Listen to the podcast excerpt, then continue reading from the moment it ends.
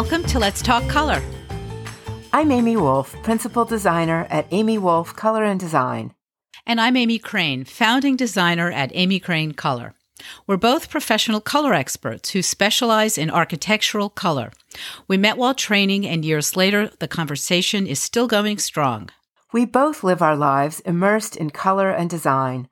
We often agree, but sometimes we don't because color is personal. Color truths, however, are universal. In each episode, we'll unravel the mystery of choosing color for your home or business, both inside and out.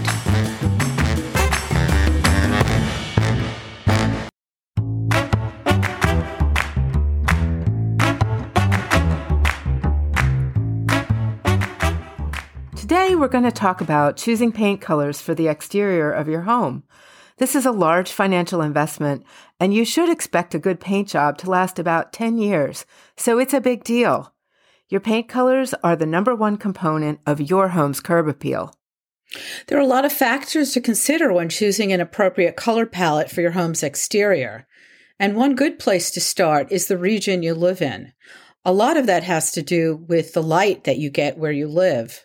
Amy and I are in the Northeast, and based on the light that we get, muted colors really look great on a house's exterior. But if you're in Florida, you can get away with pinks and turquoise and yellow if you really want to go that route. In the Southwest, typical colors are adobe and clay colors. In the Northwest, muted colors look great too because it's really low light there and a lot of lack of sun. And in the Midwest, earth tones are really often associated with the popular styles of architecture there. I think there are certain color palettes that we just uh, have a, a strong sense of having a rightness about them with a particular kind of architecture. Beyond that, we want to look at the neighborhood, generally what's going on in your area. We'll take a look at your plans for resale. You know, if you're sticking around, then you have a little more room to be idiosyncratic. Whereas if you think you'll be selling or moving within a couple of years, it's probably better to play it safe. Of course, there's HOA regulations and there are fixed elements like the roof, stone, brick, landscaping, hardscaping.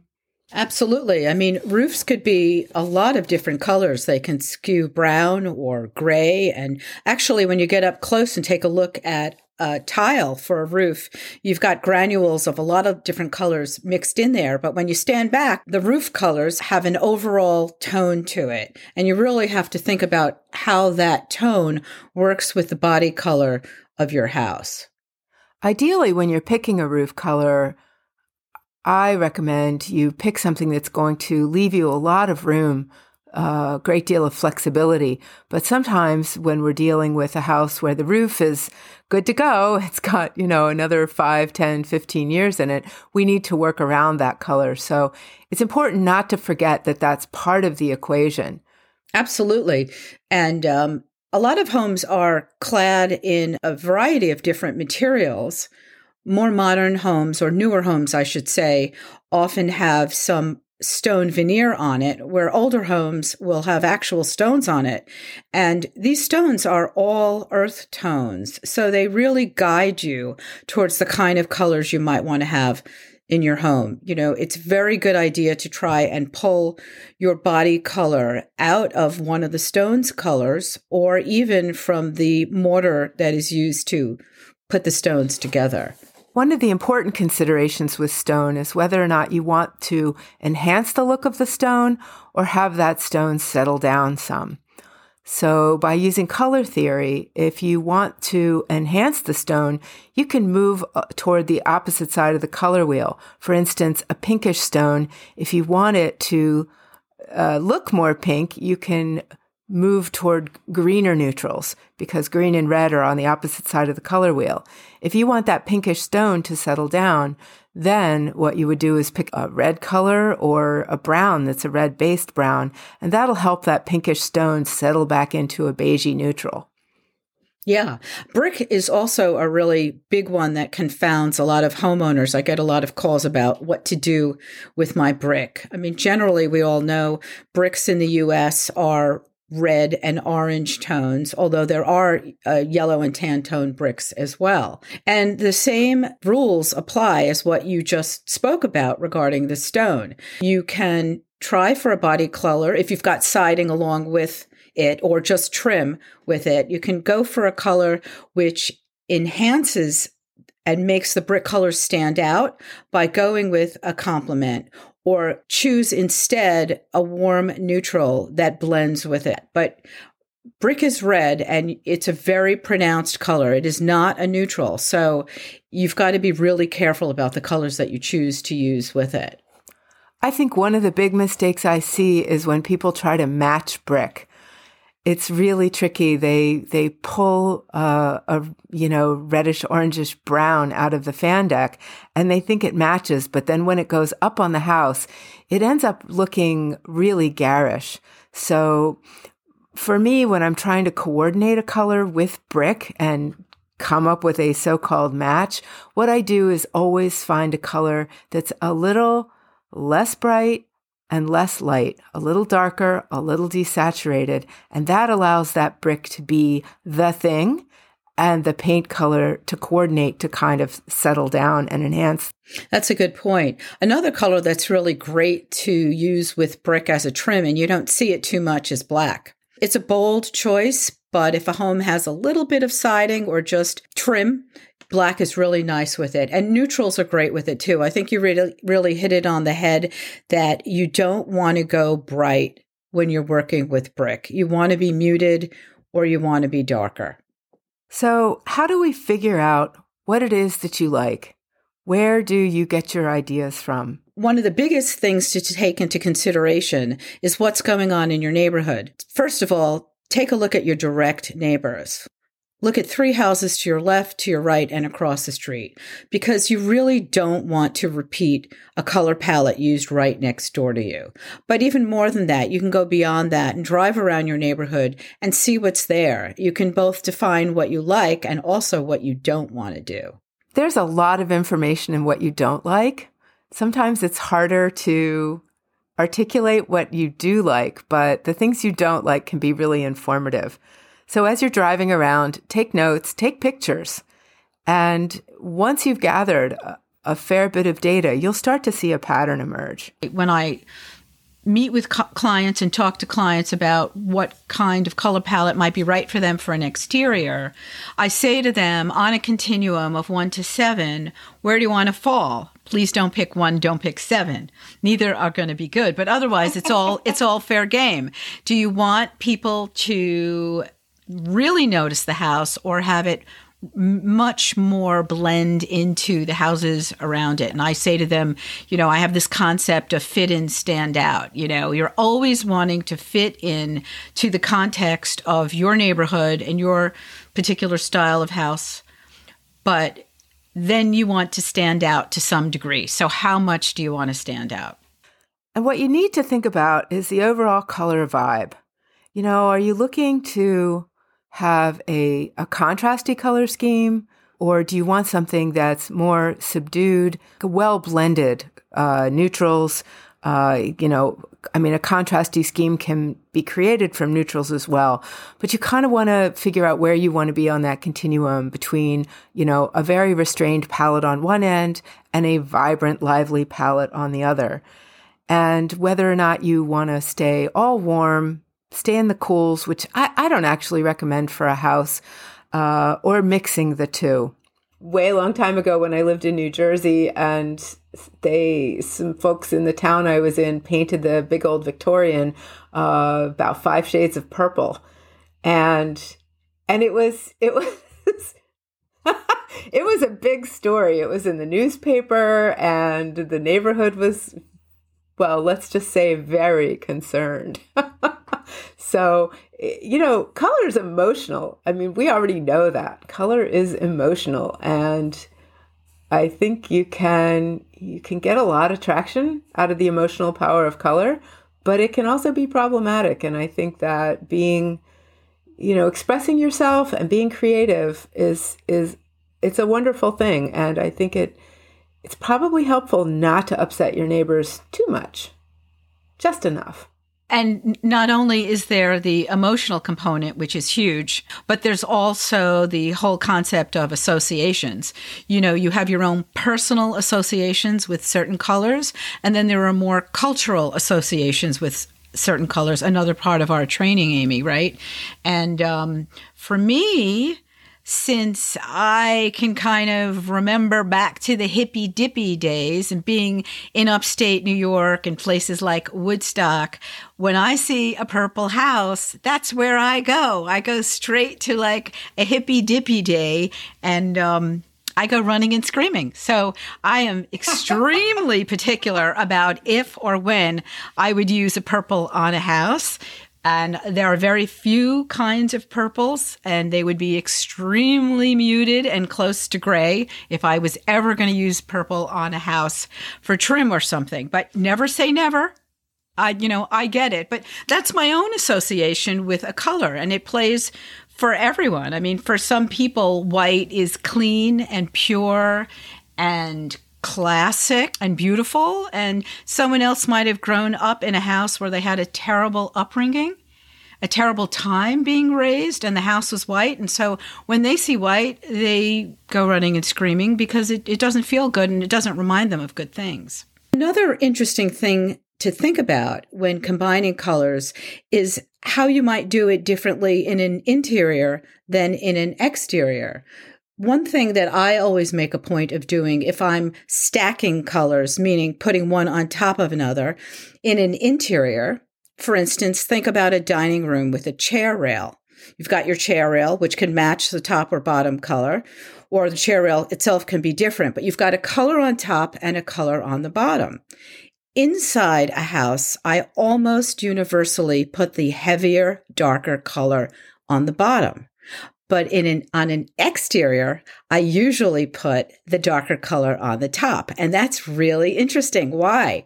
I think because when you're out in the great wide expanse with the big open sky above you, putting a dark color on top grounds the house. It brings it back to earth.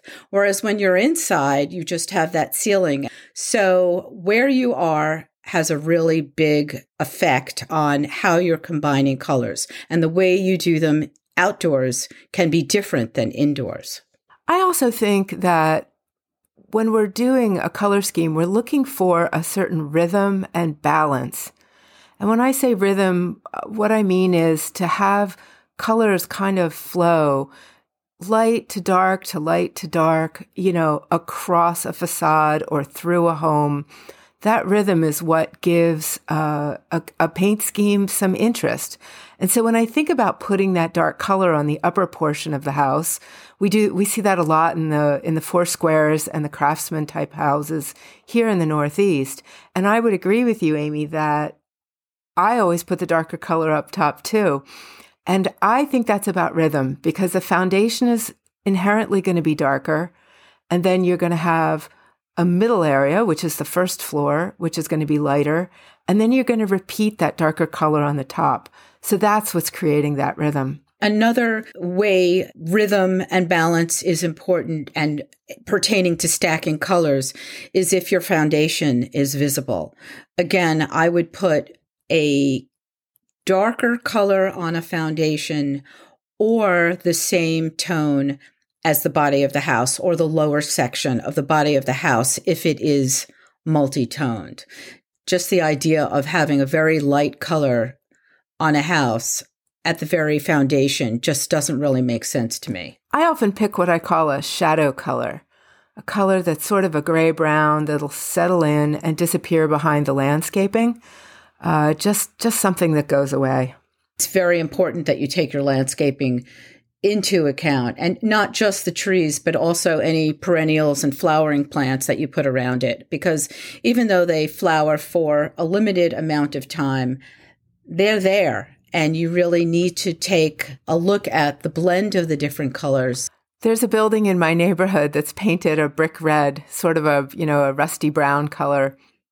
And every year for a couple of weeks, there's azaleas blooming out front that are that vivid pinky purple color. and and the pain it causes me is is not insignificant. Azaleas, they're killers, aren't they? I mean, I, I, I like them.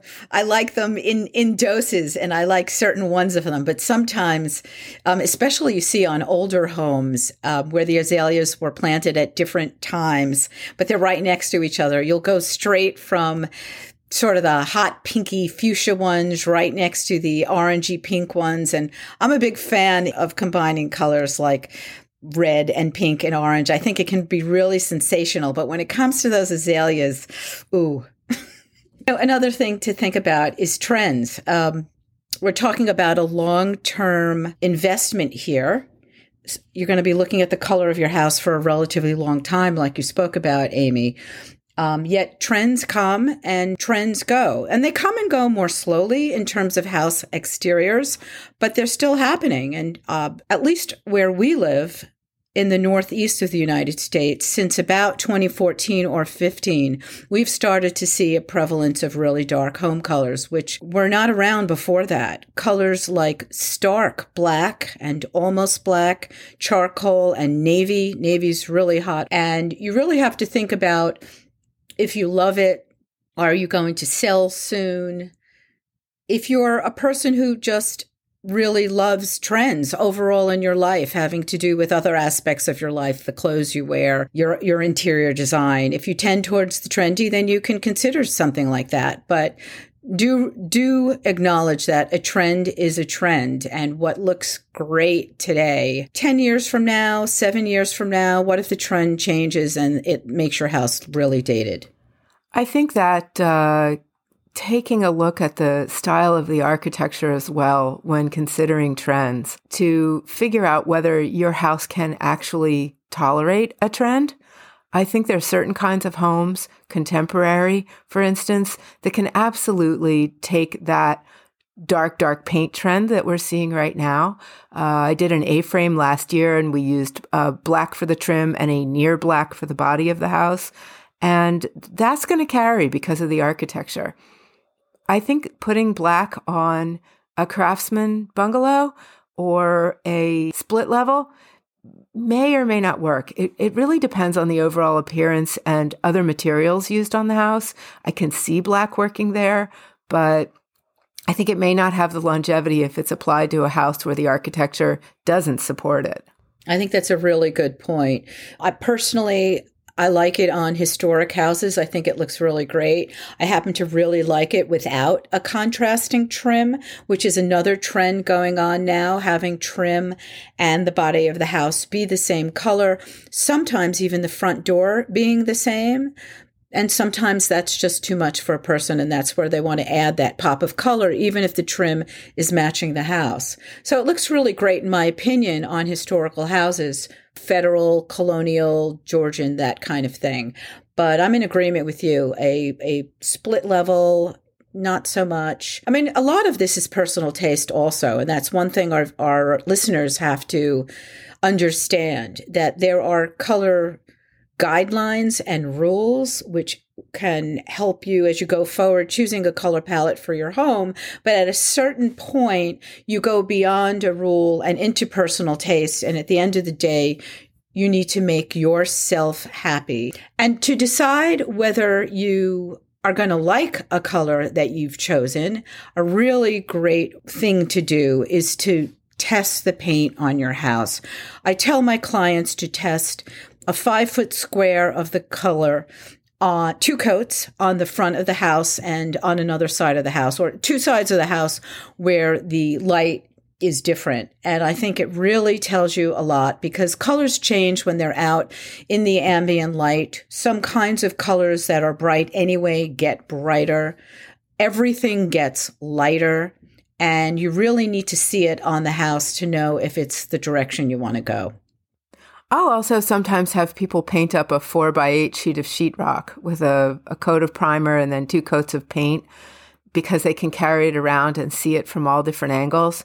But I agree with you. Really painting on the side of the house is is the most important ultimately because of the texture of the substrate which can impact the color. I think the thing to remember also is that the existing color of the house is going to influence the current color. If your house is white now and you're thinking about going with navy blue, that navy blue is going to feel so, so, so dark. So I think to sample a color, sometimes I'll even have people put a color sample up against a glass window, a sliding door, uh, just to get it away from the current field color, because that can have such a huge impact. That's a really good point. I think it might be helpful for people to hear about some of the very common mistakes that we see out there. Is your roof going to clash with your siding, basically? I mean, they really, really have to work well together. And obviously, the architecture of your house is going to determine what the pitch of your roof is and how much of that roof color you see. But in some homes, it's a very steep pitch. And so it's a major, major part of the overall coloration of your home. Another thing is how you combine colors when you're choosing trim. You have to really think about how the colors work together, how much you want that trim to stand out or blend. I think one of my biggest pet peeves around trim color and accent colors are when people use whites that are really just too bright and they are they look so stark against a, any kind of a field color. Even for an all white house i rarely use the brightest of whites. Almost always pick a white you know with a little tone a little a little dirt so to speak because it does help the house settle. And um you know, feel like more a part of its surroundings. That makes real a lot of sense. I think also you have to be cognizant of how many colors you're using on your home. Many of us love color, and um, it's hard to choose which ones you want to use. And you might love decorative elements of your home, wanting to emphasize it by changing the color there. But you really have to step back and look at the home as a whole.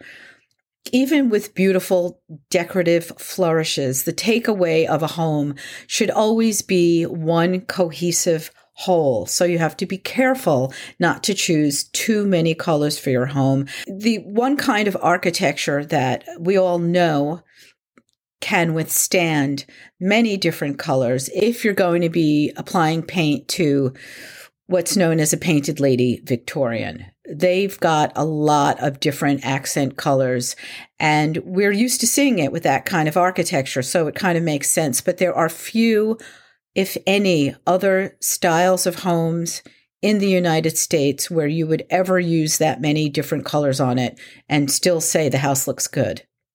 I think that's particularly relevant lately in the last 10 years or so, where we've seen a lot of mixing of materials on homes. You can see a house with clapboard and board and batten and shakes up in the in the eaves and two different kinds of roofing combining standing seam metal with asphalt shingles and then a little bit of stone cladding around the foundation. In my opinion, that's already gone too far. That's a few too many things. Um, one of my rules is just because you can doesn't mean you should. And so, in, in that case in particular, I think it makes so much sense not to overdo the paint colors. You can use paint as an ally in bringing some cohesion and settling down all those materials. So, uh, yeah, keeping it measured is is wise. I I read once that the magic number is five. You should be looking at five different surface materials. You know, trim is one, field color is one, foundation is one, roofing is one. There's not a lot left. And I think that five number is a great place to start. And you can bend the rules a little bit, but again, you know, keeping things moderate, I, I think is, uh, is always preferable. Well, I think that just about wraps it up. I hope you've learned something today about exterior color for your home. And join us next time when we talk more about color for the built world. And if you have any questions, you can find us at letstalkpaintcolor.com. Drop us a note and let us know what you'd like to hear about.